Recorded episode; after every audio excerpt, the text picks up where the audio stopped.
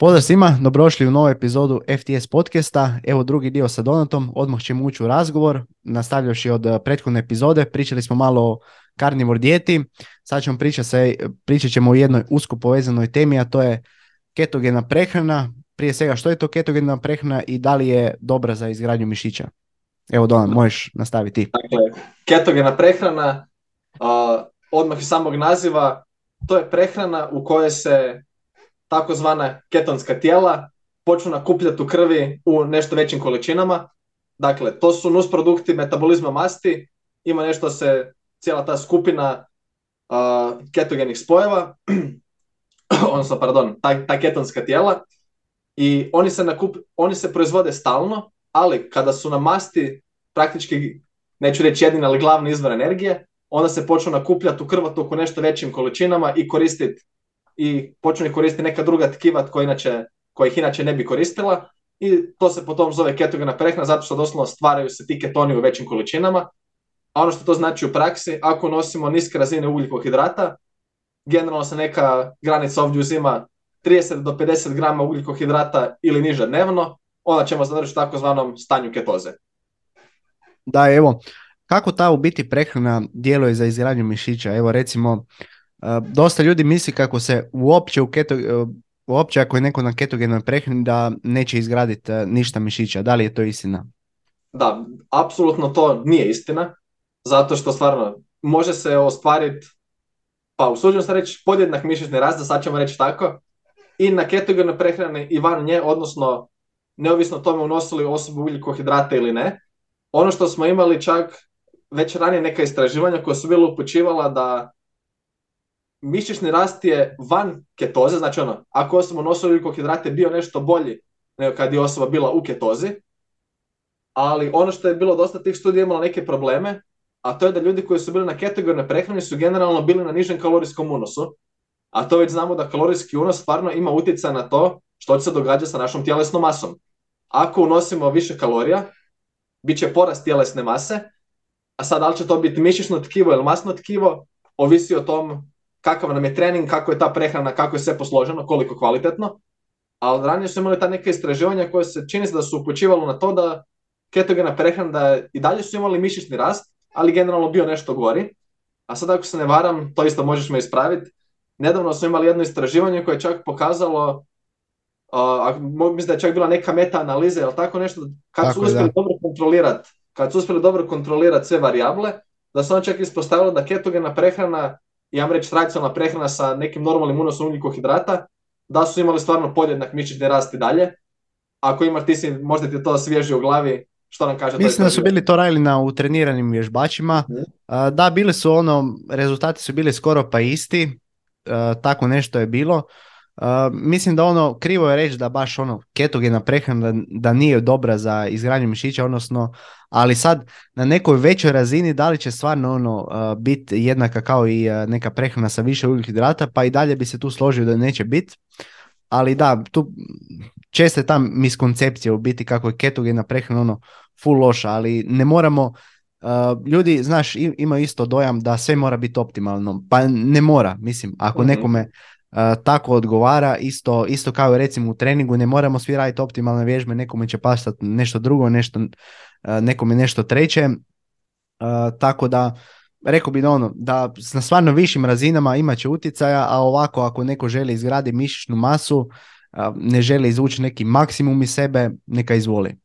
Da, tako je nekako bio moj zaključak, da ako pričam baš ta neka veća razina gdje je potreban i veći volumen treninga, tu bi stvarno očekivao da nam taj unos ugljikohidrata može biti koristan i onda da ok, idemo stvarno imati dovoljno ugljikohidrata u prehrani da možemo taj visoko intenzivnu aktivnost koja je težinski trening, da možemo to izvesti. Konkretno baš za razvoj mišićnog rasta, mišićne hipertrofije. Tako da ja bih isto ovdje dao prednost klasičnoj prehrani gdje imamo i unos ugljikohidrata, a i pogotovo ako ciljno to bude neki kalorijski suficit, stvarno pokušavati ganjati suficit na ketogenoj prehrani, usuđujem se reći da će biti dosta ustrano, jer to će biti tolike količine masti koje ćeš morati trpati u sebe, da mislim da neće biti najugodnije, najzabavnije ljudima, pa ja sam definitivno puno više za neki, ajmo reći, umjereniji pristup, to je nešto sa klijentima. Ako netko od klijenata baš želi probati ketogenu prehranu, onda malo popričamo naprijed, objasnim kako to izgleda, kažem koja je neka cijena koju bi trebali platiti ako, ako žele eksperimentirati uopće s tim. I u većini slučajeva kažu, ok, Dona, drago mi da smo pričali o tom, mislim da ipak ne budem. U nekim slučajevima probaju, nekom odgovara, nekom ne, ali to je zapravo uvijek bilo kad je osoba bila u kalorijskom deficitu, pa čisto idemo vidjeti. Ali stvarno, ja znam za sebe, ja da moram jest 3800 kalorija na ketogenoj prehrani. Da, nije zabavno. To, to, to doslovno izgleda tako da ljudi masno bulje na žlicu i guraju usta. Da. To, to mi ne zvuči kao dobar život, žao mi je. Da, ne znam, ne znam iskreno da li je neka, neki top bodybuilder ili šta ja znam šta, da je, da je uspješan na tom eh, nivou, a da je na ketogenoj prehrani. Meni niko, dosta nikom mi ne pada na pamet. Da, ne vidim uopće koji bi racional bio za tog da, da ni u, baš bi to bilo dobro. Da, ni u borilačkim sportovima, pa čak recimo i u powerliftingu gdje nije toliko baš bitno, mislim da onako na visokim razinama i dalje se baš ne bi ono s time, eh, ne bi, ne bi s time prakticirao. Mhm. Možda nekim nižim razinama vjerojatno, a i sam znaš donat, kad si tek početnik, ono dosta od svega ćeš rast na bilo kojoj prehrani ti bio, ali za tako neke veće razine definitivno bi izbjegavao i ubacio bi malo više, veći postotak ugljukohidrata u prehrani. Da, ovo što si bio spomenuo, borilačke sportove, dosta takvih sportova gdje je bitna mišićna izdržljivost i slično, a, tu bi vas definitivno rekao nemojte probati ketozirat, tu stvarno taj mišićni glikogen će vam biti jako bitan za moć uopće tu količinu rada odraditi. Ono, definitivno ne ovo što kaže Michel, ako ste neki rekreativci u nekim ranim razinama, više manje od bilo čeg ćeš napredovat. Evo to sam baš nedavno bio čuo od Filipa Sabola da je jako, jako dobru analogiju dao, da ono, početnik, on je kao puna pasta za zube, gdje god ti njega pritisneš, kako god pritisneš, njega ćeš unaprijediti, odnosno u slučaju pasta za zube, pasta će izaći van, a što je neko napredniji, već treba znati gdje i kako stisnuti da ta pasta stvarno izađe. Pa e, to, je... pa, to je stvarno vrh analogije, iskreno, ne znam, to je bilo onom zadnjem Human Lab podcastu, ako se ne varam, da, ne, nekako mi je to promaklo, ali stvarno super analogija, evo, definitivno ću mu je ukrast, tako da, sorry Filipe. uglavnom, pozdrav za njega, mislim da je fenomenalan čovjek, mislim fenomenalne informacije dijeli. Dobro, nismo pričali baš donat u ovom prvom dijelu o treningu, malo nekim specifičnim stvarima. Uh, da li je moguće tipa targetirati određena vlakna za hipertrofiju? Recimo, uh, kao što znamo, postoje pretežito su dva tipa mišna vlakna, znači tip 1. Uh, za tip, tip 1 se ljudi tvrde onako da mogu raditi više ponavljanja, znači to su spora mišna vlakna, tip 2 su ona brza mišna vlakna za njih, ako želimo targetirati tip 2 mišna vlakna da moramo raditi manje ponavljanja. E sad, da li je moguće targetirati ta mišna vlakna za rast? Da li je to mit ili istina? Da, to je ta neka stvarno gruba podjela, je da imamo dva tipa mišićnih vlakana, postoje još neki podtipovi, ali na potrebe da idemo u takve detalje. No. I imamo neka istraživanja koja jesu pokazala da u određenim populacijama, ako se baš ne varam, bili su uh, powerlifteri ili weightlifteri ili tako nešto, da ono, većinom su bili trenirali u tom nekom niskom rasponu ponavljanja, i onda kada su njima bili ubacili neki viši raspon ponavljanja, da možda kod njih je bio preferencijalno veći mišićni rast tip 1 vlakana koja su možda tad bila zapostavljena, ali i tako onda ima i teorije s druge strane da ako radimo samo manji broj ponavljanja i slično, možemo primjerno targetirati, odnosno to je čak možda bitnija stvar, ne targetirati nego potaknuti na rast, to ono što nam je u ovom kontekstu bitno, ta tip 2 mišićna vlakana koja je samo neki niži raspon ponavljanja, mislim da je to stvarno tako neki detalji za koje nemamo neku posebnu, ono, nemamo dovoljno podatke da bi mogli reći da, da, to je super. Ono što možemo sa nekog praktičnog stajališta uzeti je, ok, idemo donekle varirati raspon ponavljanja o kojima radimo. U smislu ja se dalje držim do toga da je čisto iz neke praktičnosti prak, poželjno biti u nekom rasponu možda od 6 do 15 ponavljanja za većinu, za većinu vježbe, za većinu mišićnih skupina. Možda se ponekad spustiti u nešto niži raspon ponavljanja, nešto niži rep range i ponekad možda ići preko 15. Iako tu bi čak rekao da je veća korist vjerojatno možda razviti neku monotoniju i slično. Ako možemo izvući nešto preferencijalnog rasta određenog tipa mišićnih plakana, super, ali mislim da neće biti bitno ni za koga ko sluša ovaj podcast. Eventualno možda za neku ono, elitu bodybuildinga, ali i tamo je stvarno pitanje može li to ikako predonijeti. Da, isto jako ti imam taj praktičan rep range od 6 do 15, može nekim vježbama čak imam do 20, recimo Mhm. ako klijentica ne može, recimo nožna ekstenzija, ako je recimo ne može od sve tri serije napravi sa 16 ponavljanja, ako ne može recimo podignu kilažu i napravi više recimo 6 ponavljanja, onda joj malo dignem ponavljanja da dođe recimo do 20 pa da onda dignemo kilažu.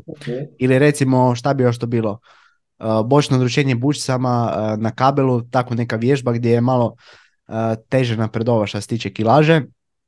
I da, mislim da ono, setovi više od 15 ponavljanja da znaju biti ono dosta baš te iscrpe i nije baš ugodno radit. Uh, taj, ajmo reći to, pečenje unutar serije je baš nešto jedinstveno.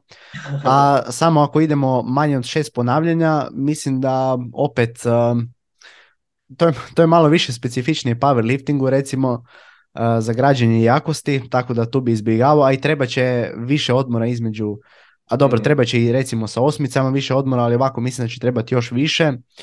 Uh, samim time se isto teško održava tehniku na tim, uh, na tim vježbama, a cilj nam je stimulirati mišićni rast. Tako da 6 do 15, uh, znaš onako kako se kaže, zona hipertrofije. Neko mi se to čini da je ono, nije, nije sasvim točno, ali uh, nije daleko od istine, mislim da to je najpraktičnije u biti, najpraktičniji raspon ponavljanja za, uh, za hipertrofiju. Da, to je nekako moj zaključak da ono, znamo da se stvarno mišićni rast može praktički u bilo kojem rasponu ponavljanja ostvariti, podjednak mišićni rast, ali ovo je čisto ono stvarno u praksi se čini da je neki najpraktičniji raspon. Ovo kad si rekao neki viši rep na određenim vježbama, na primjer to kod mene je kad radim vrat, baš ono ciljane vježbe za hipertrofiju mišića vrata, tu se trudim biti od 15, odnosno od 12 do 20, negdje u tom rasponu, većinom čak i preko 15, jer to ono, skužio sam ako su neke veće kilaže, manji broj ponavljanja, osjetim baš bol u samom vratu, a ne toliko da odradim mišići, pa ono, možda tako nešto. Ili, na primjer, ono, rekao si neko odručenje s bučicama i takve stvari.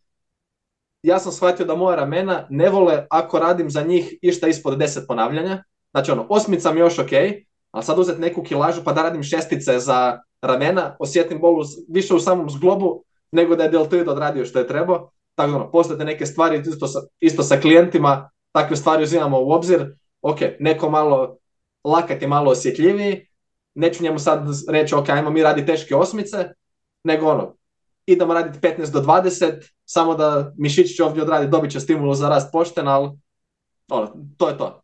Imamo unutar, unutar tog cijelog svih raspona ponavljanja, imamo osobni odabir da nađemo ono što nam više odgovara, a nekako da se vratim na ovo samo pitanje, je li moguće preferencijalno targetirati mišićni rast određenih tipova vlakana, u teoriji je možda moguće, ali mislim da se ne isplati zamarati s tim.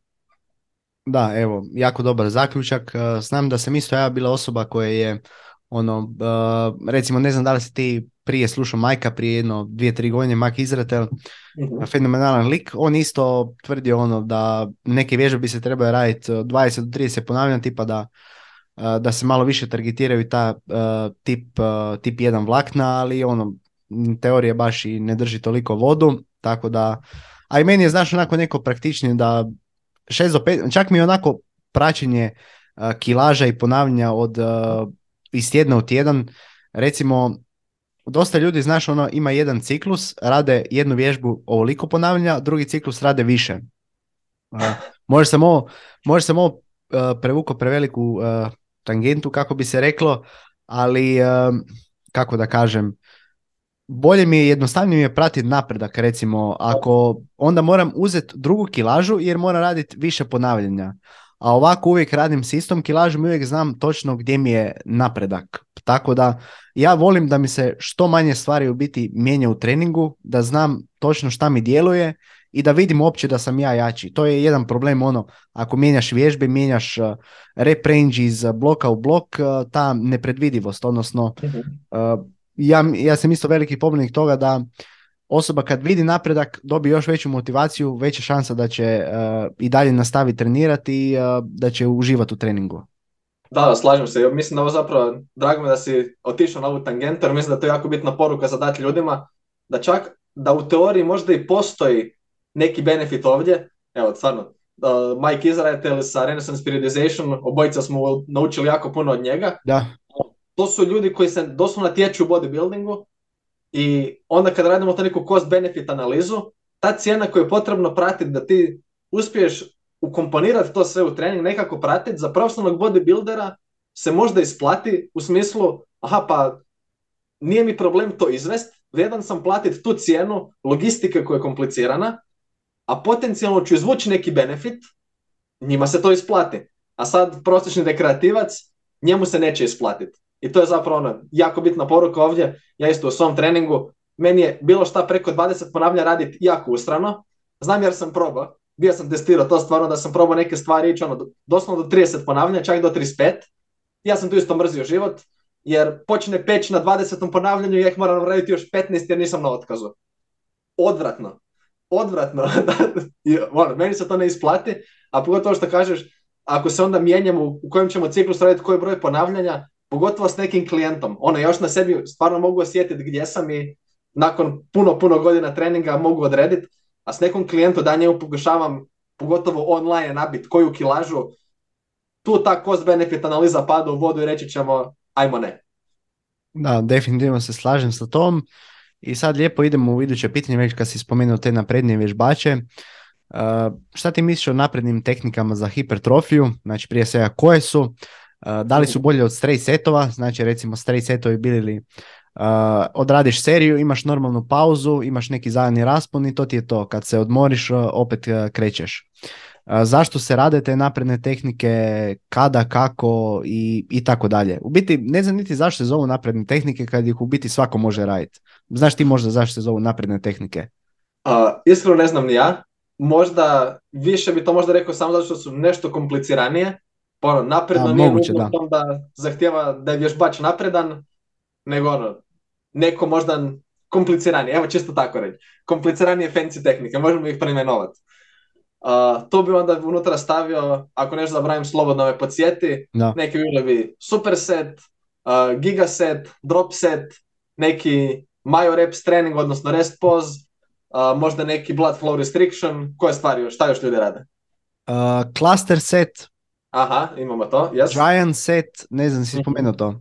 Da, da, da. I to je to mi se čini, ne znam, ne, još neki ovaj uh, slov i centrik isto to rade i partial, naravno, to je sad dosta popularno. Partial, A, to, to je napredna tehnika, ok, da. ajde, baš sam htio reći, ja ne koristim ništa od toga, ali čini se da ipak koristim. Ok, uh, onda možemo nekako ići, evo, od kuda krenemo, znači on, recimo kad pričamo o tim nekim takozvanim naprednim metodama, onda bi to možda bilo superset, dropset, tako neke stvari, to nam može biti korisno ako imamo malo vremena, a želimo unutra nagurati dosta volumena, čisto da budemo vremenski učinkoviti, pa a nije nam problem i to ono što želim naglasiti, dosta tih naprednih tehnika sa sobom povlače dosta veliku količinu zamora i to isto treba ostati svjestan.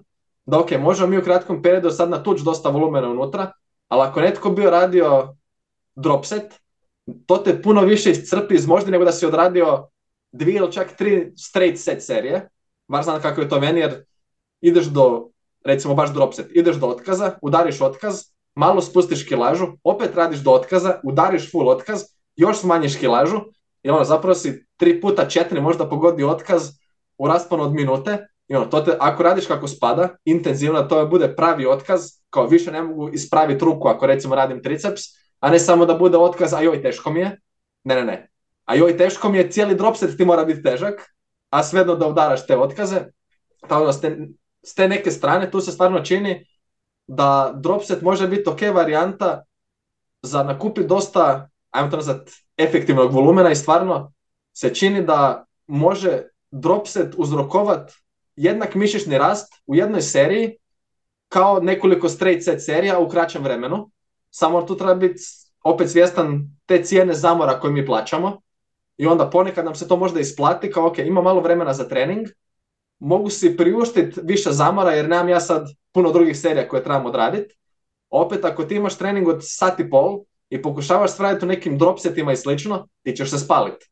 To nema šanse da će biti kvalitetno, pogotovo ono kad gledamo dugoročno, tu bi još htio i on takozvane majo reps, odnosno rest post trening, gdje sto fora odradiš jednu prvu seriju takozvanu aktivacijsku, bilo to možda 15 ponavljanja, ali koliko god dođeš do otkaza, nakon toga odmoriš 20 sekundi ili koliko god, ja sam ono, ovisi o mišnoj skupini, opet radiš do otkaza, pa odmoriš opet ne, 20 sekundi, pa opet do otkaza i tako više ciklusa. To isto, ti stalno udaraš u otkaz.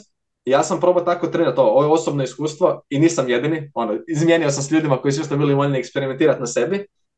Nakon što ja sam tako bio trenirao dva tjedna, sve sam bio radio skoro sve na taj način.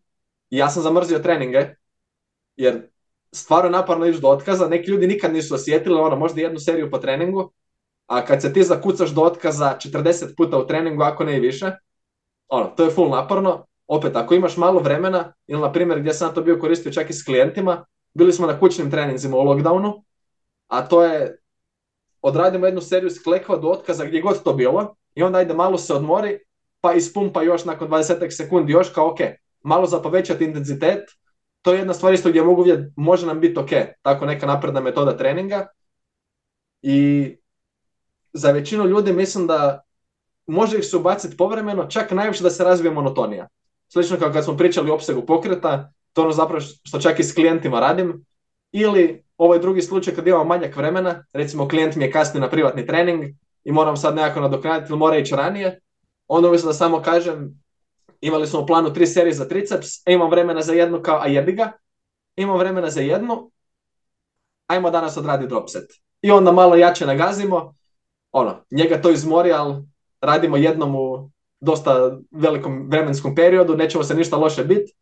Nešto malo više stimulusa smo ovdje izvukli, a taj zamor koji je došao neće biti problem dugoročno i ono kao sve ok, tu se isplati.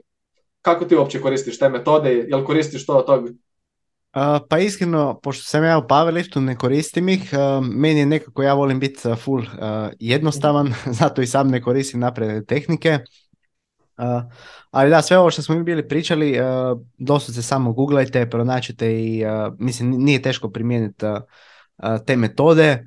Ti si dosta stvari ovdje spomenuo, neke od tih metoda se može, može se ih i staviti kao da manje vremena provodite u teretani.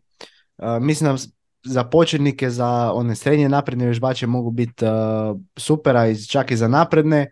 Rekao bi ono, ako bi baš gledali dugoročno, tipa da neko radi tri, uh, mislim, odnosno to je jedna drop serija, pretpostavljam da se računa kao ono, staviš kilažu, ok, napraviš 5 sekundi pauze, ideš opet, uh, da li se to računa kao jedna drop serija ili se to računa donat kao uh, sve što napraviš, nisam točno siguran. Da, mislim da oni to računaju kao jedna drop serija, pa onda ovisno koliko dropova ima unutra, ali kako će mi to kvantificirati, ono, manje bitno ali ono recimo konkretno to jedno istraženje mislim da je bilo da su uspoređivali učinak tri straight seta, klasične serije za triceps, sa jednom tom drop setom gdje su mislim da bili tri puta dropali Aha, tri puta, da. Da, da. kako ćemo god sa to brojati, ono mislim da je svejedno. I kad se čak spomenuo neki dugoročni učinak, ja sam nekako skeptičan da dugoročno može biti... Da, bolje od straight setova. Da, da može biti bolje, jer ono znamo da ako nam je odmor između serija prekratak, znači radimo straight set, uzmemo si prekratak odmor, znamo da će to imati nega, loši učinak nego da imamo duže pauze. Znači ono, uzeti pauzu 45 sekundi, da sad već stvarno znamo da je gore nego uzeti možda dvije minute za većinu vježbi, za većinu pokreta, jednostavno te serije neće biti toliko produktivne, a to ono što nam je bitno. I jesmo mi uštedili nešto vremena s tim, ali dobili su manji stimulus, a kako bi onda mogli te stimulus povećati, a moramo baciti još koju seriju sa kraćim pauzama. I onda završili smo na sličnom, a možda smo se više umorili jer smo više serija morali tu ispumpat.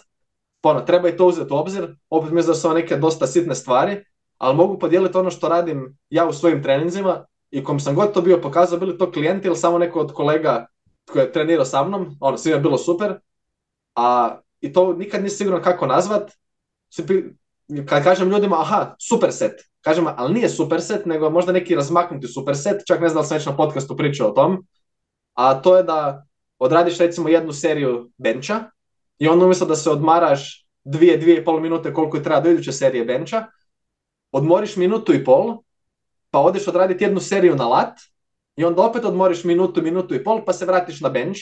Ako ti teretana dopušta tako neke kombinacije, ono, ako nije gužva i slično, ali ono što uvijek možeš je odradiš seriju bencha i nakon kratke pauze odradiš seriju bicepsa, znači ono, samo da ne pržiš po istim mišićnim skupinama odmah, spojiš bilo što i tu ćeš već uštedjeti vremena kao superset, nešto slično taj, nešto slično tom džiru, ali isto tako ćeš imati adekvatan odmor između svakih, nije da će sad odraditi bench pa odmah trčiš na lat za dihan i onda odmaraš 3 minute, nego odradiš jednu mišljenu skupinu, odmoriš dok se disanje ne smiri, dok se puls ne vrati donekle u normalu, pa odradiš drugu mišićnu skupinu, a cijelo to vrijeme se tebi prsa odmaraju da možeš opet kvalitetno odraditi bench. Da, da, da. Ne znam kako to nazvati, razmaknuti u superset, combo set, ja to jednostavno zovem raditi vježbe u paru, može se i tri vježbe spojiti u neki krug i to ono što je meni stvarno i osobno i sa klijentima, ja tako zapravo od kad pamtim zapravo treniram na taj način, a stvarno štedi dosta vremena i može se dosta volumena natrpati u trening, a ništa više zamora ne dobiješ, nego eventualno čak i manje jer te serije su produktivnije. Uh, da, evo, isto ja, ono, ako nešto koristim sebi ili svojim klijentima, onda ubacim uh, super seriju, znači vjerojatno kad sam uh, kratak sa vremenom, ne uzmem, osjećam se da sam malo slabiji, ali ono, ne uzmem baš, ne padnem toliko na drugoj vježbi, ajmo tako reći. Još bi tu ubacio recimo drop seriju ako se baš hoću, hoću uštedi više vremena. Uh, u powerliftingu sam isto znao raditi uh, klaster seriju. Ako neko ne zna šta znači klaster serija, znači recimo do ona da imam 200 kg na šipci na deadliftu. Ja sad recimo mogu napraviti jedan straight set tri ponavljanja i recimo mogu napraviti jedno ponavljanje pa se odmorim 15 sekundi pa napravim drugo, uzmem opet odmor 15 sekundi i napravim treće. A mislim da to baš nije onako, ne znam da li ko to koristi u bodybuildingu, mislim da nije baš, nije baš popularno. Da, mislim, niš ne koristim od ostalih tehnika, evo preferiram straight setove sam jer imam, evo stvarno volim trening i ono straight setovi ne trebam uštedi vrijeme ni ništa, tako da evo ja samo pilim po straight setovima, ali ako svako neko nema vremena ni ništa, mislim ima jako malo vremena, pol sata, sat vremena za trening, uh, neku baci neke od tih naprednih tehnika, googlajte i uh, to je to praktički. Mislim da možemo zaključiti ovu temu. Da, to je to. I ako imate općenito malo vremena za trening, možete potražiti moj članak gdje baš pričam kako isprogramira trening za ljude koji nemaju vremena tako da eto, dosta ovih stvari se baš tamo spominje, pa mislim da će vam biti korisno. Da, mislim, uh, imao si dosta, ajmo reći, ako možemo to nazvati, kontroverzno obje ono kad si napisao o zagrijavanju. Uh, da, mislim, isto ja se slavim s ovom, mislim da ljudi su stvarno ono, uh, previše vremena troše na nespecifično zagrijavanje pogotovo i na, ajmo reći, općenito na nespecifično zagrijavanje, znači možda dinamičko, možda na bicikli, Uh, da, praktički, a rekao bi da ako osoba, znaš, ono naprednija, znači već je došla na neku, ovdje se možda ne slažem s tom, možda ako osoba naprednija, znaš, radi čučen recimo više od 100 uh, kila ili tako nešto, možda bi onda ipak umjesto recimo jedne ili dvije serije zagrijavanja bi stavio tu malo više. Ali svako se slavim s tom, recimo ako osoba, ono, rekreativac nije još dosta jaka, ono, jedna do dvije serije uh, zagrijavanja su sasvim ok. Da, i to isto mislim da je baš bitan taj dio. Evo, za one koji ljudi koji nisu upoznati s objavom, kratka verzija, to je da sam, da sam bio napisao da mislim da je zagrijavanje jako precijenjeno i da većina ljudi ovdje gubi vrijeme. I ona neka preporuka, to je ono, čak nije moja preporuka, nego vidio sam i Brad Schoenfeld i dosta ovih vodećih imena da stvarno i po stanju literature, ovako nekako po iskustvu se čini da za većinu ljudi u većini situacija jedna serija zagrijavanja s nekih možda 60% radne kilaže da će biti dovoljna i to od specifičnog zagrijavanja, ovo neko nespecifično, sad ćemo se ići rolat, valjat, razne pizdare radit, opet za većinu ljudi, većini situacija uopće nije potrebno, ali evo čak mogu reći na svom primjeru, ja ako radim čučanj sa 120 kila, moje tu zagrijavanje izgleda, ok, prvo čučnem par puta ono, samo na prazno da vidim kako se koljem danas osjećaju, rekao ok, sve je dobro, bacam gore 60, napravim par puta s tim, bacim si još gore 90 kila da bude, par puta tučnem s tim i onda radim radne serije sa 120, ali to je zato što ja znam i pri tim kilažama ja nemam nikakvih problema. Ako imam neki klijent koji možda ga malo zeza prepona ili nešto ga zeza, ok, bolje će mu se zagrijati. Ali za većinu ljudi pogotovo, da ovo da ne zvuči loše, slabih, ali u smislu, ja, ako sebi uspoređujem sa powerlifterima, ja sam slab, i powerlifter je definitivno bi bilo pametnije da se vjerojatno nešto bolje zagrijavaju nego ja. To, ono, to mislim da je bez sumnje. Ali ono, za neke rekreativce koji relativno male kilaže dižu, mislim da stvarno nema sad tu neko posebno zagrijavanje kad ćeš ići benčat sa 50 kila. Da, ne mislim da, sad biti pet serija zagrijavanja da benčaš 50. da, da, mislim da su ljudi to krivo te shvatili. Uh, dosta ljudi su napravili zbog toga jer si mislio da se obraćaš šta je za neki full jakim osobama, powerlifterima, u biti ti se obraćaš se e, rekreativcima. Opće populacije. To je zapravo ono bilo smiješno da baš se bilo, baš se bili našli ti ja, iznimno jaki ljudi prozvani i kao to za mene kao, ali ja radim sad sa deadlift 200 kila, ono, u serijama, ne mogu sad zagrijavati s tim da si samo dođem hladan u teretanu, stavim 120 na šipko pa idem 200, mislim, pa ne moraš, ali koliko ljudi radi serije sa 200 kila u deadliftu, onako, na hladno ja desetke raditi sa 200 kila, pa nema baš puno takvih ljudi. Možda neko ko recimo diže 400 kila, možda ima takvih Pa, ljudi, tako je. ali, ali Ali da. pričamo debelo, debelo manje od 1% populacije i Ma i, ma i više, mislim da je to 0,0001% populacije, čak i manje od toga. to je to. A, imaš, do, ne znam da li znaš, a, a, dosta je jedan dobar deadlift, neki Jamal Browner i on ti dosta deadlifta preko 450, 400, da, če- oko 450 kila ima tu negdje deadlift. Tako da baš je zvijer čovjek. Evo da vidiš čisto onako u usporedbi koliko su, koliko su ljudi daleko dogurali. da, da. A, tako da da, evo, time mi zaključio ovu temu. A, dobro, možemo sad a, još preći na nešto što isto mene muči. Dosta ljudi, naš ili krivi spori metabolizam, znači da ne mogu smršaviti, da su ušli u taj takozvani starvation mod, a, da su oštetili metabolizam. Isto često još da mi ljudi kažu, aj ja imam 40 godina, znači ja više nemam 20, ja, ja ne mogu smršaviti, metabolizam, metabolizam mi nije bio kao, a, kao prije.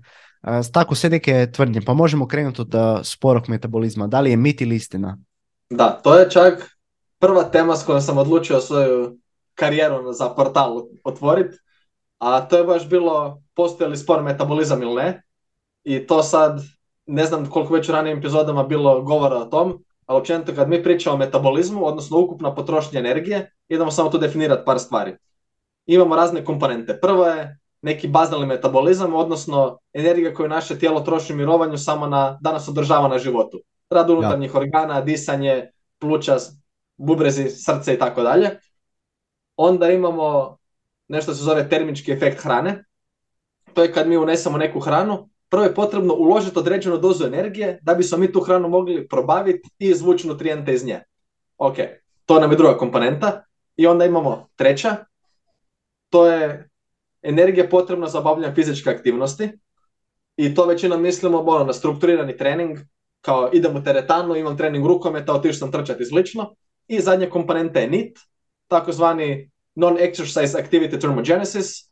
To bi negdje tu svrstali raznu spontanu aktivnost, dakle sve ono što nije službena tjelesna aktivnost kao neki trening i slično. Na primjer, evo, ovo moje mahanje sad rukama, gestikuliranje, to je isto Da. NIT. Ako odem u sisat, ako nakon podcasta odem u sisat, to je NIT. Ako držim privatni trening klijentima, ja hodam po teretani za njima, to je moj NIT. Tako da to bil- bile te neke komponente, ali ono većina kad ljudi kažu ja imam spor metabolizam, to se nekako većina misli na taj bazalni metabolizam, znači ono energiju koju naše tijelo troši u mirovanju i to onda kažu ne, ne, kao lako tebi, ti samo da sjediš na kauču, a, ti možeš jesti šta god hoćeš i slično, a ja ne mogu. A koje tu stvari imaju utjecaj na bazalni metabolizam? Znamo da ima naša tjelesna masa i nije samo tu masa, nego naša tjelesna kompozicija, odnosno koliko ima masnog tkiva, koliko ima mišićnog. Ono, postoji neka razlika, pa pak ono, naši unutarnji organi imaju drastično veću potrošnju nego naše masno tkivo po kilogramu. Opet, jako bitno naglasiti to po kilogramu. Uh, tako neke stvari, naš spol, naša dob, sve te stvari imaju utjecaj na bazalni metabolizam, ali kad uzmemo sve te stvari u obzir i onda kad uspoređujemo osobe istih karakteristika, imamo stvarno podatke, jako dobro istraženo, dobro izmjereno, da je ovdje razlika svega odstupanja može biti od 5 do 8%, što pak pričamo da je to tipa 150 kalorija da je varijacija ovdje. I to, po tom vidimo da ne postoje tu spori brzi metabolizam, jer 150 kalorija na dnevnoj bazi odstupanja u jednu i drugu stranu, to je stvarno zanemarivo. Nije da sad pričamo uh, 1500, nego pričamo o 150, da to ima toliko mali utjecaj da sve ostalo je zapravo puno bitnije i ne možemo reći da postoji brzi spolni metabolizam, nego ono gdje zapravo dolazi do te varijacije, to ono što ljudi većinom nisu svjesni, to je onaj nit, koji se možda kao čini najmanje bitan, a zapravo su najveće varijacije ovdje. Tu doslovno mogu biti po 2000 kalorija varijacije, to je izmjereno u literaturi, od osobe do osobe. I daću vam primjer, uh, imamo osobu koja posao je da neki sjedeći posao radi uredski, cijelo vrijeme sjedi za tipkovnicom i kad se završi, kad završi s tim, možda nešto pojede, ali čak se ne kuha sama, nego naruči samo dostavu, pa čak ne sjecka ništa za štednjakom i slično, ne miješa, nego dođe dostava, uzme tu hranu, prebaci se sa jednog stola na kuhinski stol, tamo pojede i nakon što pojede, samo se prebaci na kauč i tamo provede ostatak dana. Nit, skoro nikakav. Onda imamo drugu osobu koja bavi se nekim aktivnim poslom, recimo da konobari, cijeli dan je na nogama, 8 sati šiba na sve strane i kad završi s tim, možda će odraditi neki trening, ode u teretan, ode džimat malo. To više nije nit, ali opet je ono, priča samo neka fizička aktivnost koja se tu događa. I, a osim teretane, ne znam, možda se u slobodno vrijeme bavi kiparstvom, bubnuću, nije trening, ili možda slika. Evo, u mom slučaju, možda svira bubnjeve, ne mogu reći da je neki trening, ali tu isto aktivan i kasnije ako se želi naći sa frendicom, umjesto da sjednu na kavu, odu u šetnju. E, tu se tolika razlika u kalorijama na tuče i onda je to ono, ah, blago tebi ti imaš brzi metabolizam, nije brzi metabolizam, nego osoba je 15 Klasika. sati, osoba je 15 sati dnevno na nogama, a ti si na nogama samo kad ideš od kauča do WC-a i slično. I to je ta razlika. Znači, ono, nije brzi spori metabolizam, nego ako uspoređujemo ljude istih antropometrijska karakteristika, vidimo tu zapravo razlike nema. I tebi da sad na štafetu predam za ovaj dio kad se bio spomenuo što se događa metabolizmom s godinama, malo da ti pričaš, što imamo od prije nekoliko... Da, evo, mo- može, može, evo, ja ću taj dio, isto bi se volio samo prije osvrnuti na ovaj tvoj dio. Evo isto ja imam jednu uh, studiju pred sobom, znači uh, Carneiro 2016. Znači oni su biti pregledali 21 studiju i znači oni su ustanovili da ovi pretili pojedinci, znači ako je taj spor metabolizam stvarno kriv, pa ti pretili, met, uh, pretili, uh, pretile osobe bi trebale imati manji metabolizam od osoba koji nisu pretile. Znači one koji imaju ukupna tjelesna kilaža im je manja. A nije to bio slučaj, znači oni su imali 360 kalorija u prosjeku uh, veći metabolizam od osoba koje nisu pretile. Tako da, evo, tu, tu znači staje sva priča. A isto to, isto kad se ti priča onako relativno, znači imaš dvije osobe, iste karakteristike, znači muške osobe, uh, tjelesna masa im je, identična, isto uh, mišićna masa, oni mogu imati uh, odstupanje, da pači u ovom tu, ovoj tu studiji je bilo ili u biti u, u nekoj studiji je bilo čak 15 do 20%, znači malo više, ali nije to sad neka velika razlika. Znači recimo, tipa ako neka osoba ima 1800, znači ustupanje može biti 1500 ili 2100. Uh, kužiš, uh, tako da, ali opet to nije neka velika razlika sad. Uh, pričamo o bazalnom metabolizmu. Tako uh, da, o bazalnom metabolizmu, sorry. Ajde, ako, ako negdje uspiješ iskopat, baš me zanima, jer ove, temati, ove tematike gdje sam baš ono jako, jako duboko ulazio i nisam se susreo bio s tim, pa ono, stvarno negdje ako nađeš, daj mi please baci pa da updateam svoju bazu znanja u glavi. Može, evo, pošaljem ti to nakon podcasta. Uh, znači da, praktički onda tu staje sva priča o sporom metabolizmu. Mislim, uh, bazalni metabolizam može biti samo malo stupanje, nije puno. I uh, ti si rekao sve ostalo u biti, a za ovo da metabolizam se usporava godinama, praktički imamo neko istraživanje iz, ako se ne varam, 2021. godine mi se čini, koji je bio biti pokazao da osoba od 20. do 60. godine znači da ima relativno uh, isti metabolizam, znači nije baš sad nešto drastično povećan ili drastično smanjen, tako da i ta teorija pada u vodu. Čak i recimo uh, žene koje su, bila je i uh, zaključak te studije bio žene čak koje su trudne, da ne, nemaju nešto magično povišen metabolizam, nego samo nose ekstra težinu. Znači nije, nije, neki, nije neka magično, magično veća potrošnja. tako da evo, to bi samo volio napomenuti. Osobe koje recimo kad, kad stare, recimo kad imaju 40 godina, oni vjerojatno imaju drugačije navike nego što su recimo kad su imale 20 godina. Znači prije su vjerojatno bile aktivnije, sad stres i sve to, više sjede, kao što ste rekao, ima, općenito imaju manje aktivnosti, više jedu, samo oni ne lažu oni svjesno, nego oni nesvjesno lažu. Stvarno njihove navike su promijenjene i tu često oni krive spori metabolizam. Isto Tako ti... I, ono, I ono što je baš bitno u tom dijelu, ovo kad si rekao 20 do 60. To je po tim jako bitnim uvjetom da je sastav tijela jednak, a kod većine ljudi neće biti. Jer ako osoba svjesno ne radi težinski trening, imat će s godinama sve manje i manje mišićne mase na koju znamo da ima utjecaj na stopu bazalnog metabolizma. Nije to sad da svaki kilogram mišića ti dodaje 80 kalorija više da možeš jest ono, samo od sebe dnevno, ali opet nije zanemarivo. Kad uzmemo, ali ako uzmemo da osoba stvari ima istu, istu razinu mišićne mase od 20 do 60, bazalni metabolizam tu nema promjene i to je ono stvarno ta jako, jako dobro istraživanje.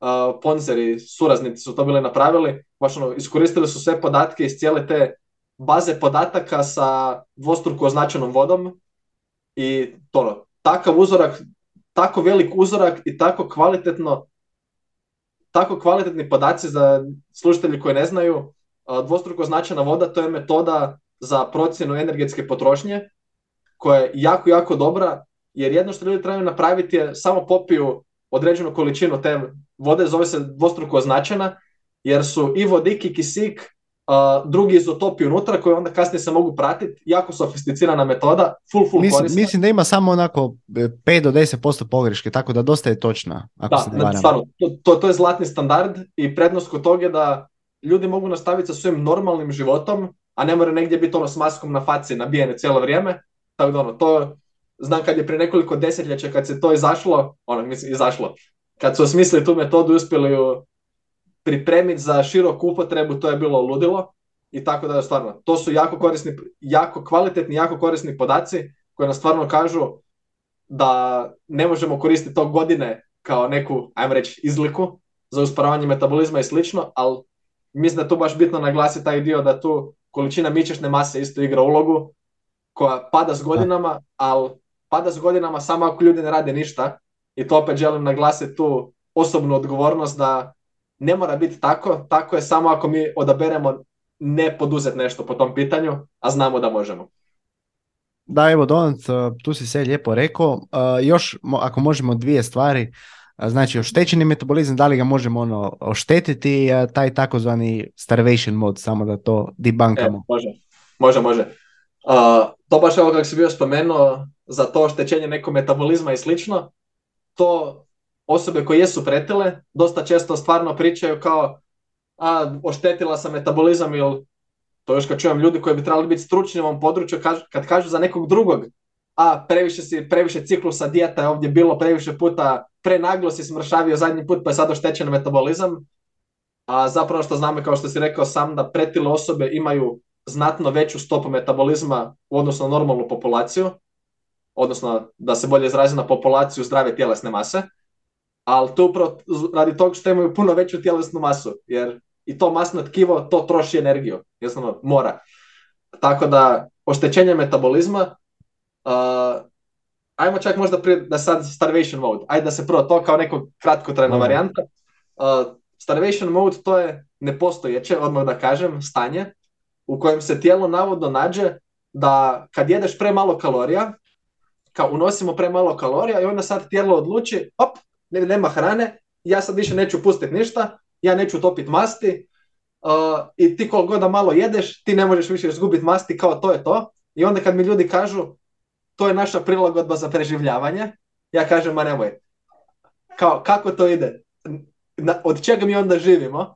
Ako ne jedeš dovoljno, a ne trošiš naše masti, šta, postali su sad perpetuum mobile ili radimo fotosintezu, ne znam koji je već brija tu ali uglavnom fora s tim je da to ne postoji i naš sustav za preživljavanje nije ako ne jedem dovoljno, ja ću, se, ja ću čuvat sve svoje masti, ne puštam ih više nikamo, nego naš sustav za preživljavanje upravo suprotno, a to je ako ne jedem dovoljno, ja ću koristiti energiju u svojim masnim naslagama, to je jedini način da preživim, tako da nikakav starvation mode ovdje. Uh, to će onda, budem se dotaknuo za sekundu i tog, zašto onda, ali kako to ja kad sam počela više jest, onda sam krenula mršavjet, ali prvo malo do literature da ovdje sad i potkrepim ovo što sam rekao da nije Donat kaže, nego to stvarno imamo i detaljno, detaljno, detaljno istraženo i onaj čuveni Minnesota starvation eksperiment, gdje su ljudi doslovno bili izgladnjivali do, do same granice smrti je to bilo. Ako niste vidjeli kako te fotografije izgledaju, a, bacite oko, ako niste preosjetljivi. I ni u jednom trenutku oni nisu prestali gubiti tjelesnu masu. Tako da znamo na njima da ono, izgladnjivanje i gubili su tjelesnu masu, nikakav starvation mode. Isto tako pacijenti koji imaju problema sa anoreksijom ne unose ništa i dođu do jako, jako nezdravo niske razine masnog tkiva upravo tako što ne jedu ništa. I ako te dvije populacije koje sam sad naveo, ako one nisu došle do starvation moda, neće nitko nikad. I znamo da fizički nije moguće, jer energija od nekud treba doći, a to će biti naše masne naslage. Onda ovo da kažem da zašto netko kaže, ali onda kad sam počeo jest više, tek sam tad krenula mršavjet. Pa može dogoditi to, ali tu je naša percepcija dosta manjkava. Da tebi se čini da si prije bio u deficitu, a nisi. I možda se ti trudio kao ono što je tebi bilo napisano na listu papira koji ti je neko dao ili u Wordu ili šta god. To je trebao biti deficit, ali osoba bila toliko gladna i nije mogla jest tih 1200 kalorija koje je neko bio propisao, nego bi pukla u glavi i na kraju nosila 2000, što imamo u literaturi takvih situacija da ljudi stvarno kriminalno su loši u procjeni unosa hrane. A onda kad je mi neko bio dao malo bolji jelovnik, gdje je bilo više povrća, gdje je bilo više voća, puno veći volumen hrane, da osoba nije bila gladna i da je bio taj namješten jelovnik umjesto na 1200, da je bio na 1600 namješten i da osoba onda stvarno jela 1600 i onda je mršavjela jer je održavanje bilo negdje oko dvije. I to je da je ta stvarno ljudska percepcija jako, jako varljiva i zato imamo znanost.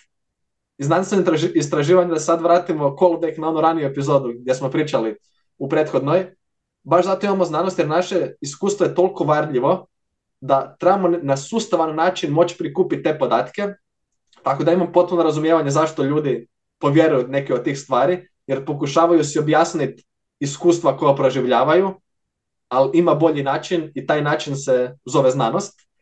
A i sad još brzinski za ovaj dio starvation mode smo prošli, a taj neki metabolic damage, oštećenje metabolizma, to je nešto slično kao starvation mode, ali ljudi misle da je to pak trajno da je nešto oštećeno, jer previše, uh, pre, previše kila si skinuo, pa si sad oštetio metabolizam, ili prenaglo si skinuo kilažu, pa si oštetio metabolizam, ili previše puta kao jojo dijete gore dolje pa si ošteti metabolizam, to znam da su čak i meni bili rekli, jer kao nije ti zdravo isto ono što rade uh, bilo ko bodybuilder i slično, da imaš period kad ciljno ideš više pa ideš s kilažom gore dolje, tako neki ciklusi, kao nije ni to zdravo, bez brige ljudi nemojte se brinut, uh, nema tu ništa loše s tim.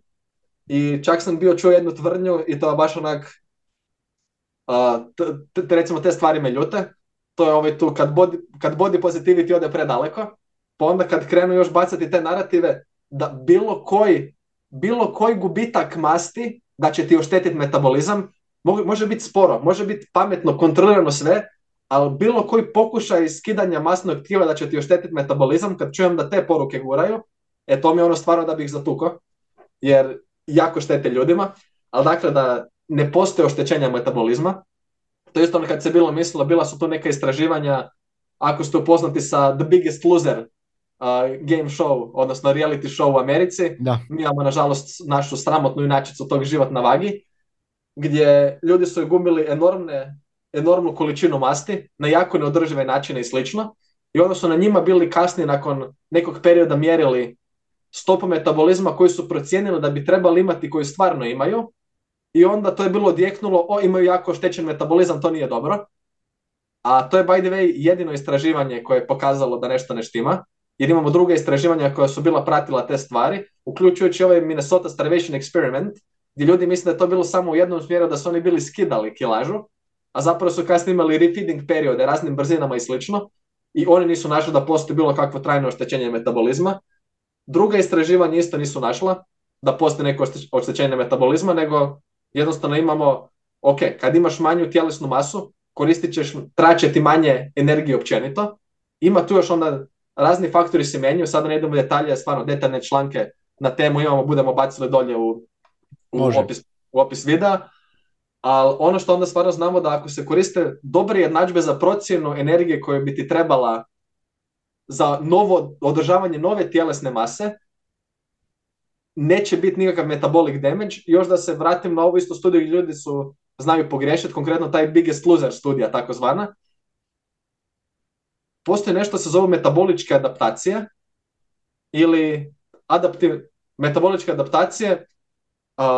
to je normalna reakcija da mi kad odemo u kalorijski deficit, kad gubimo na kilaži, nakon što mi uzmemo u, u obzir sve koliko će nama biti manji bazalni metabolizam zato što manje tijelo troši manje energije, pa bazalni metabolizam se malo smanji. To je normalno. Jedemo manje hrane, pa termički efekt hrane će biti manji. To je normalno. Uh, ako ima, imamo manju kilažu i onda odemo trčat sa 10 kila manje, ćemo potrošiti manje, kila, manje kalorija nego prije. To je normalno. Naglašavam to normalno da mislite da nije nikakva šteta. To su normalne adaptacije, isto tako i nit. Osim što ćemo manje kila nositi okolo dok se krećemo, automatski će naše tijelo, i to varira, imamo razlike u genetskim fenotipima, ali čim jedemo manje hrane, generalno će biti spontano nešto manje aktivni i to je isto normalno. Ali to su neke uh, metaboličke adaptacije, odnosno adaptivna termogeneza, koja je normalna stvar, a onda razlika da je to normalno, a ovo je neko oštećenje metabolizma, to je kad se ljudi zastraže da to nešto da nije dobro, da ne valja, da si trajno može napraviti štetu nepopravljivo, razlika u tom što te metaboličke adaptacije, čim se mi maknemo iz stanja kalorijskog deficita i čim mi dođemo na neku zdravu razinu tjelesne, tjelesne kompozicije, pogotovo tjelesne masti, znači ono da nismo na 5% body fata za bodybuilding natjecanje, čim smo na nekom zdravom rasponu, te adaptacije nestaju i to je sve normalno, dok meta, metabolic damage, ta priča zastrašuje ljude, da ako nešto jednom krivo napraviš, sjebo si se trajno, i ili ti nema pomoći više uopće, ili jedina pomoć je neki moj fancy protokol koji samo ja znam pa ću ti ja sad pomoći s tim. I to ono što ja baš želim reći da je full bitno za znate da ne treba biti strah tih stvari. I čak recimo da se vratim na ovo, na ta studija koja je bila napravljena na The Biggest Loser natjecateljima, oni kad su njih kasnije bili mjerili, oni su čak bili tad u stanju kalorijskog deficita i onda ono što su oni bili mjerili nije bio metabolic damage, nego su bile obične te adaptivne metaboličke adaptacije koje svi osjećamo i sve su, uvijek su prisutne, ali nisu problem, nego su sastavni dio svega. Tako da nema starvation mode, ne treba biti strah tog, nikad nećete stati gubiti na kilaž zato što ne jedete premalo, ako stanete gubiti na kilaž to zato što nosite previše kalorija u odnosu na svoju potrošnju, bez iznimke. Uh, i metabolic damage ne postoji, ne treba biti strah tog, to su sve neki mitovi, ne morate se brinuti. Da, evo, jako dobro si ovo sve sad zaključio. Uh, evo, još bi ja tu volio nadodat, uh, da, mislim, ljudi su grozni u procjenjivanju kalorija, naravno ne svjesno, već nesvjesno. Uh, imaš čak jednu reportažu, da pa će ovo je news, ali onako, ne znam koliko je to provjereno. Jedna žena je tvrdila da jede tišu kalorija, i sad nisam točno siguran kojom metodom su oni došli do toga. Ja mislim da je bio da, taj doubly labeled water. Na kraju je ispalo da je ona konzumirala 3000 kalorija, tako da ljudi stvarno ono, zato u biti ja u početku suradnje želim da ljudi važu namirnice i ona će dobiti stvaran dojam koliko zapravo jedu, jer teško je onako procjena, evo isto Mišo, šatao za Mišo, imao jednu jako dobru objavu, u biti imao je usporedu kao dvije žlice, jedna je bila mala žlica, druga je bila malo veća žlica i tu može doći do velikih fluktuacija u kalorijama, tako da neka osoba misli može biti u deficitu, a zapravo je suficit ili održavanje. Da, tako da definitivno vaganje svega. Da, i ovo čak da ljudi ne misle da smo ono, eto sad je Mišel ovdje iščupa jednu ženu koja je drastično pogriješila, nije ljudi moji to jedna žena, to je normalna stvar koja se događa i to je baš imam cijeli članak i na tom, kao zašto nikako ne možete smršavjeti i to je baš u toj krivoj procjeni. To imamo detaljno u literaturi uh, potkrepljeno da ljudi dosta često za 50% znaju krivo procijeniti unos i to ono pričamo da jedu 1200 kalorija više nego što su svjesni i istovremeno troše 300 kalorija manje nego što misle da. preko fizičke aktivnosti i opet to nije to nije jedna takva osoba, to je istraživanje za istraživanjem, skupina za skupinom.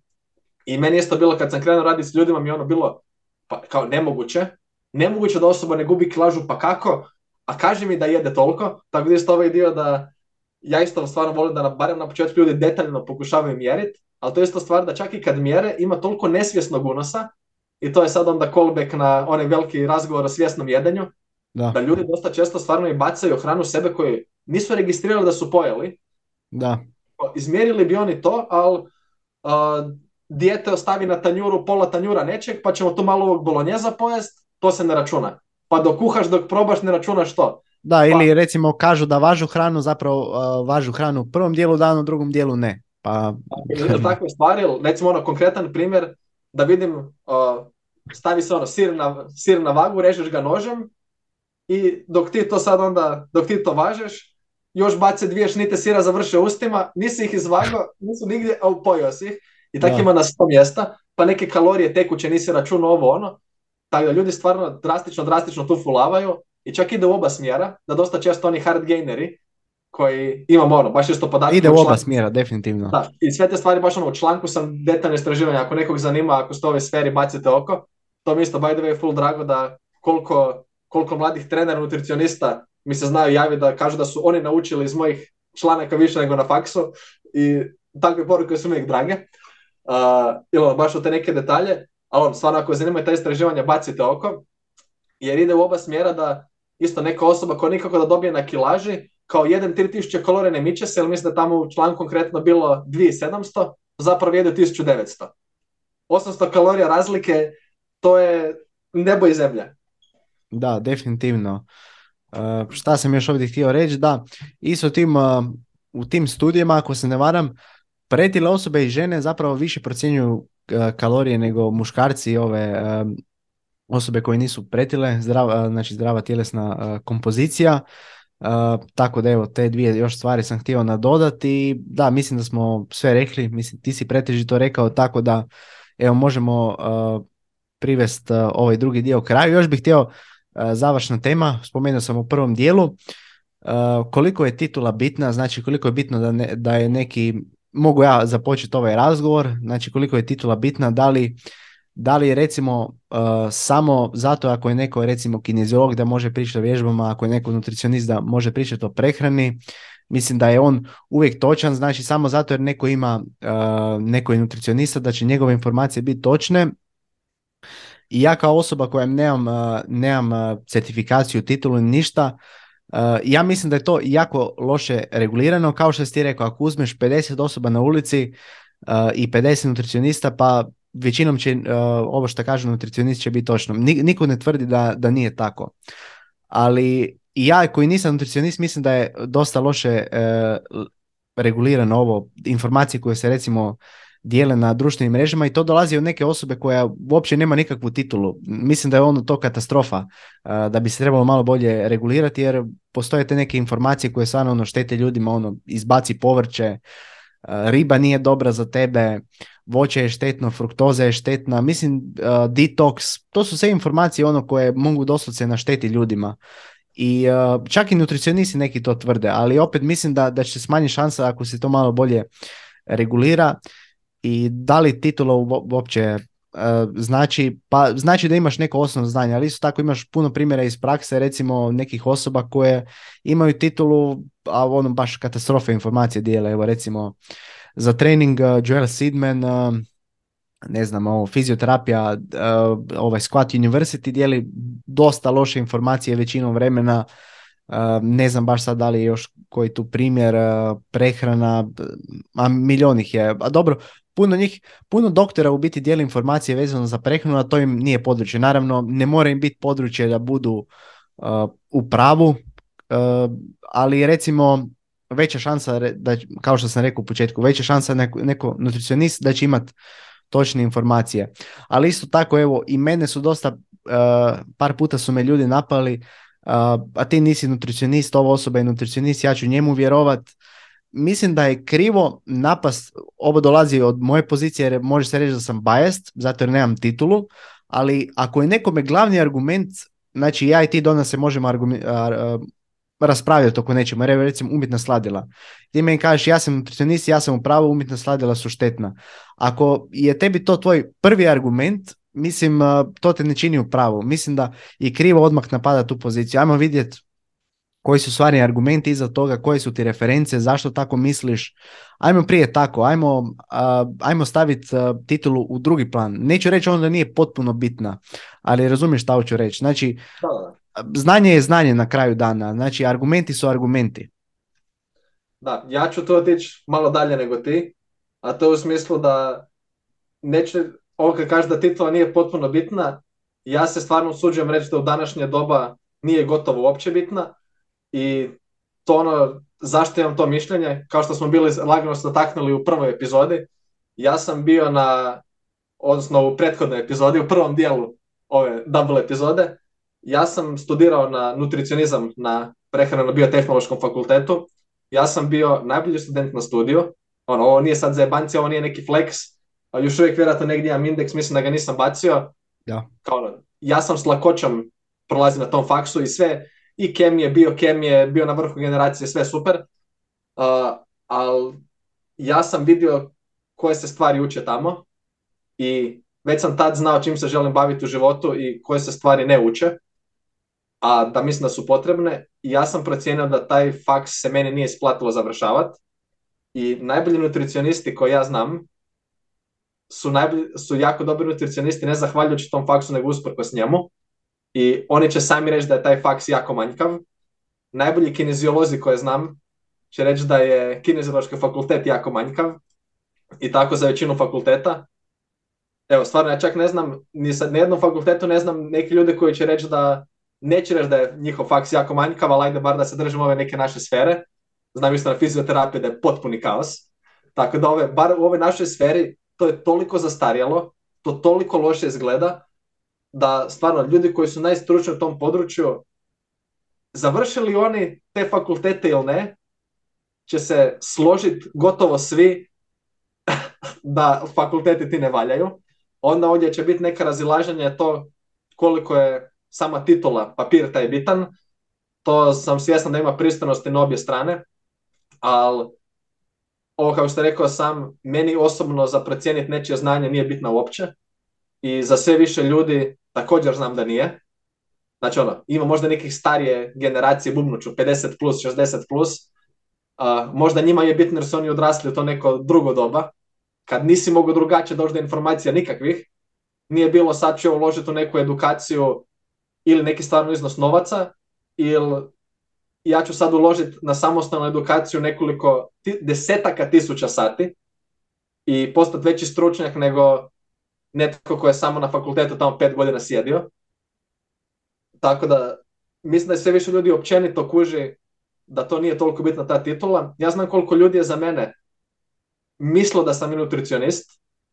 Neki još uvijek možda misle, ali ja se trudim kad je ovako neka prilika reći otvoreno, ja se u životu nisam nazvao nutricionistom samostalno, jer meni to ne znači ništa.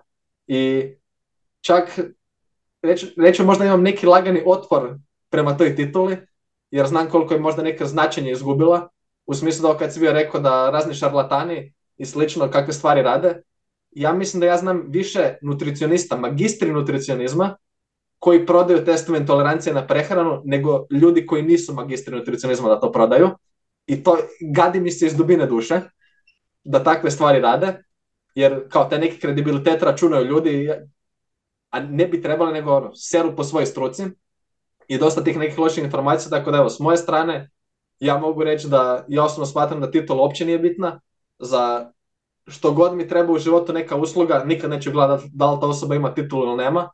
ako neko smatra da, da je titula bitna, uh, nek se javi nekom ko ima titulu, možda će, možda će dobro proći, možda neće, mislim da je u svakom slučaju dosta velika kocka, kao da li ćeš ići samo na temelju tog kom se javiti, da, će biti, da li će biti dobro ili neće, znam da ljudi koji se meni javljaju da njima titula nije bitna, nego im je bitno znanje, bitni su im rezultati, bitan im je pristup, način komunikacije.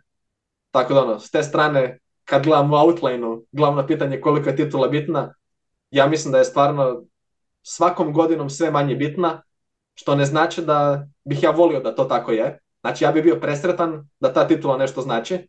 I ono kao što smo rekli ranije, da ako uzmemo 50 ljudi na random iz populacije, ili 50 ljudi sa nekom titulom, veća šansa je čisto ono, ako ćemo igrati po nekim postocima, i to je argument koji neki koriste, koji je donekle valjano, visi kako se želi gledat, u smislu kao, a ako već ono, da ljudi mogu na neki način barem otprilike znat kom vjerovat, ali u današnje vrijeme mislim da je to manjkav argument jer postoje drugi načini. Raspitaš se, imaš recenzije, vidiš taj pristup osobe, a ne koliko puta je bilo da sam ja morao ljudi sa raznim titulama njihov loš posao sa svojim klijentima ispravljati kasnije, jer su bili nabili i razne strahove i fobiju od pite Boga čega, loše uvjerenje im dali i to glavamo na sve strane. Tako da eto, da ovo je sad, da završimo rent, mislim da je svakom godinom sve manje bitna i vjerojatno će se tako i nastaviti. To je neka moja procjena. Da, evo, mislim da si sve rekao. E, evo, ja, ti si rekao da titula tebi u potpunosti nije bitna, ja ću reći da ono, ja ću reći da ono malo bitno, sad ne bih rekao da nije u potpunosti i to dolazi od mene. Ja sam ti recimo, mislim da sam ti čak bio rekao Donat, ja sam ti magistar prometa, završio sam na mhm. ovome, čak sam završio sam lani u devetom mjesecu na pomorskom fakultetu i ja mogu onako slobodno reći da u fitnessu znam jedno 15 puta više nego faksu u kojem sam završio. I meni da dođe sad neki čovjek na ulici, šta ja znam, počne pričati o, o prometu, brodovima, ja, ja ne bih rekao, a gle, ja sam ti završio faks, ja znam više od tebe. Ne, ja mu ne bi tako rekao, ja bi ga saslušao, vidio bi, vidio bi ga kakvi su mu argumenti i sve. Tako da, evo, u mojem primjeru, ono stvarno i e, što vidim kod drugih ljudi, mislim da stvarno ono, titula bi trebalo biti uh, ono, skoro ništa bitna, malo bitna, ajmo tako reći.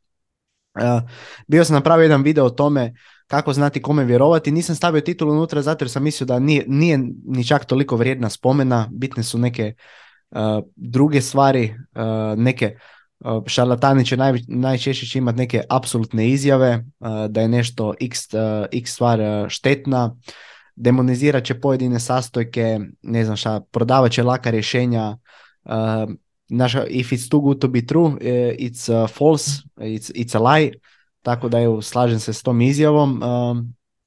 I evo, mislim da je to to. Mi, mislim da će neki ljudi iz, dosta će jako, ajmo reći, uzrujeni nakon ove teme, dosta njih će mišljen, odnosno osjećaj im će biti povrijeđeni, ali bože moj, mislim da, mislim da se stvarno ljudi danas, ne znam, previše se ljudi, titula ne garantira znanje, evo, znači ono titula ne garantira znanje, znanje je znanje. Tako da mislim da je to sasvim dobra poruka za da završimo podcast. Pustit ćemo ovo pitanje za zadnje pitanje za drugi podcast, znači negdje za mjesec dana. Mogu slušatelji i gledatelji očekivati epizodu. I evo, mislim da je to to. Mislim da smo rekli jako puno stvari. Ovo je bio kraj drugog dijela, znači ja i Don snimam ovo možda um, skoro tri sata, tako da nadam se da je svima bilo ok. Uh, evo u ovom drugom dijelu smo pričali o puno stvari, o metabolizmu, o uh, da li je moguće targetirati određena vlakna, o naprednim tehnikama za hipertrofiju, o ketogenoj prehrani, tako da vjerujem da će dosta ljudi će izvući dosta bit, korisnih stvari iz ove diskusije. I um, evo, to je to. Želio, želio bi se zahvaliti svima na slušanju, da bacite like, komentirajte, preplatite se na kanal i evo Donat možeš još jedan za kraj plugin i to je to. Da, ok, jedan, jedan kratak plug. čak prije tog, s ovom tu zadnje tema koju smo pričali nama, iskreno nije bio cilj da mi sad tu nekog uzrujamo. Ako netko od vas želi popričat o tom dolje u komentare, a možete se meni javiti osobno, kao već sam vodio razgovore s tim ljudima, s ljudima o tim temama. Uh, plagovi još jednom, Dona Trupčić, Instagram, Facebook, ako me googlate naći ćete moje članke na fitness.com.hr, uh, svi su tamo. Još bi ovaj put htio plagati uz Power Building HR, Instagram, YouTube. Uh, htio bi plagat ako se bavite ovim poslom ili tek krećete, želite se baviti. Uh, korisne informacije za trenere i nutricioniste, grupa na Facebooku koju sam napravio sa Mirkom, Mirko iz Different Hire gdje stvarno se trudimo nove generacije, novim generacijama trenera, nutricionista pružiti one informacije, podršku i konkretna znanja koju mi nismo imali kad smo kretali s ovim stvarima. Pa eto, još jednom korisne informacije za trener i nutricioniste, Facebook grupa, uključite se, molim vas odgovorite tamo na onih tri pitanja koje smo postavili. jer to je baš stvarno, to je grupa gdje primamo stvarno ljude koji rade u branši ili kreću raditi u branši kao studiraju ili se neki drugi način educiraju, gdje nam je stvarno cilj pružiti što bolje informacije i napraviti ono što mi možemo da stvorimo novu generaciju kvalitetnih stručnjaka, da malo ovo šarlatanstvo na sve strane, da malo uspijemo to nekako suzbiti. A bitno su nam ta pitanja jer stvarno utra želimo ljudi koji se stvarno tim bave. Nije grupa za rekreativce, a ako ste rekreativci, želite znati više o raznim temama, želite se povezati sa zajednicom, još bi ovdje htio plagati i grupu koju sam napravio prije dosta godina sad već, znanstvene studije u fitnessu, grupa za diskusiju. Uh, jako, jako mi je drago da sam ja pod takvim nazivom grupe, onda smo uspjeli okupiti preko 6000 ljudi, tako da eto, pridružite se tamo, uh, tamo ima ljudi koji dijele vašu, dijele našu strast o znanstvenom pristupu fitnessu i sličnim temama, puno dobrih članaka, informacija, radova, studija možete pronaći, pa eto, to bi bili moji plagovi. Hvala ti puno na pozivu još jednom. Evo, hvala tebi, mislim da si sve rekao. Evo, dosta si rekao jednu jako tu na kraju bitnu stvar, znači znanost nije kult jer u znanosti se stvari preispitaju, a recimo u tribalizmu, karnivor dijeta, ništa se ne, ne, ne preispitiva, znači nema preveliko kritičkog razmišljanja, tako da evo, da ljudi odvoje ta dva pojma. Znači znanost nije, nije kult. Uh, ok, Donat, evo, mislim da si uh, sve rekao. Uh, hvala svima vama koji ste slušali. Uh, još ovo što si bio prije govorio za, za to E, za ljude u komentarima i sve to, da možete popričati. Evo isto meni, meni isto neki put pobjegne neka stvar o kojem nemam dovoljno znanja, ali slučajno mi pobjegne, tako da i meni je žao, svjestan sam toga, trudim se biti što bolji, e, tako da evo, radim na tome. Žao mi je ako neko nešto krivo shvatio i evo, hvala svima koji su poslušali ovu epizodu do kraja. Vidimo se u idućoj epizodi FTS podcasta. Pozdrav!